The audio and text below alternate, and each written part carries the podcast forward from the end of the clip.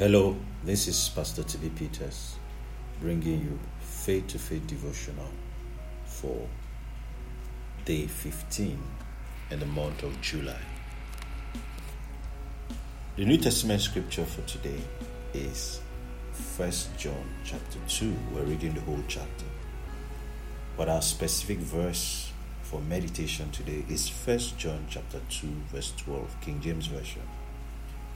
I write unto you, little children, because your sins are forgiven you for his name's sake.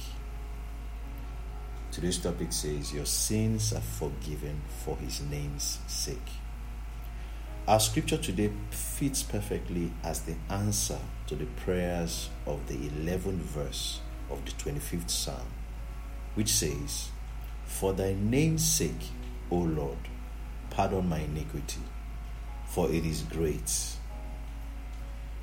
there are many prayers of the Old Testament that have been answered by the death, burial, and resurrection of Jesus Christ. Yet, some folks are still praying for them. The New Testament is a receiving testament. Our prayers are mostly towards receiving what the sacrifice of Jesus has provided. If you were also praying for thy name's sake, O Lord, pardon my iniquity, God has answered you by saying, I write unto you, little children, because your sins are forgiven you for his name's sake. Receive what God has said by saying Amen to the truth. Your sins have been forgiven for his name's sake. Your sins are not forgiven for your penitence or deep remorse. It is forgiven for his name's sake. God's name is at stake here. His name is His nature, His attribute, and His person. Your sins are forgiven because it is in His nature to do so. He is manifesting His personality towards you.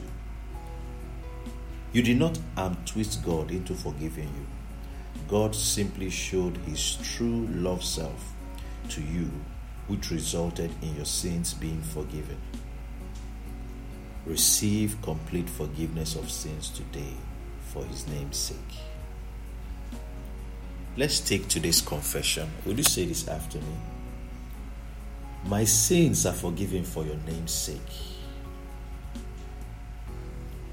Forgiveness of sin was not my idea, it was God's idea from the beginning. I receive forgiveness of sins.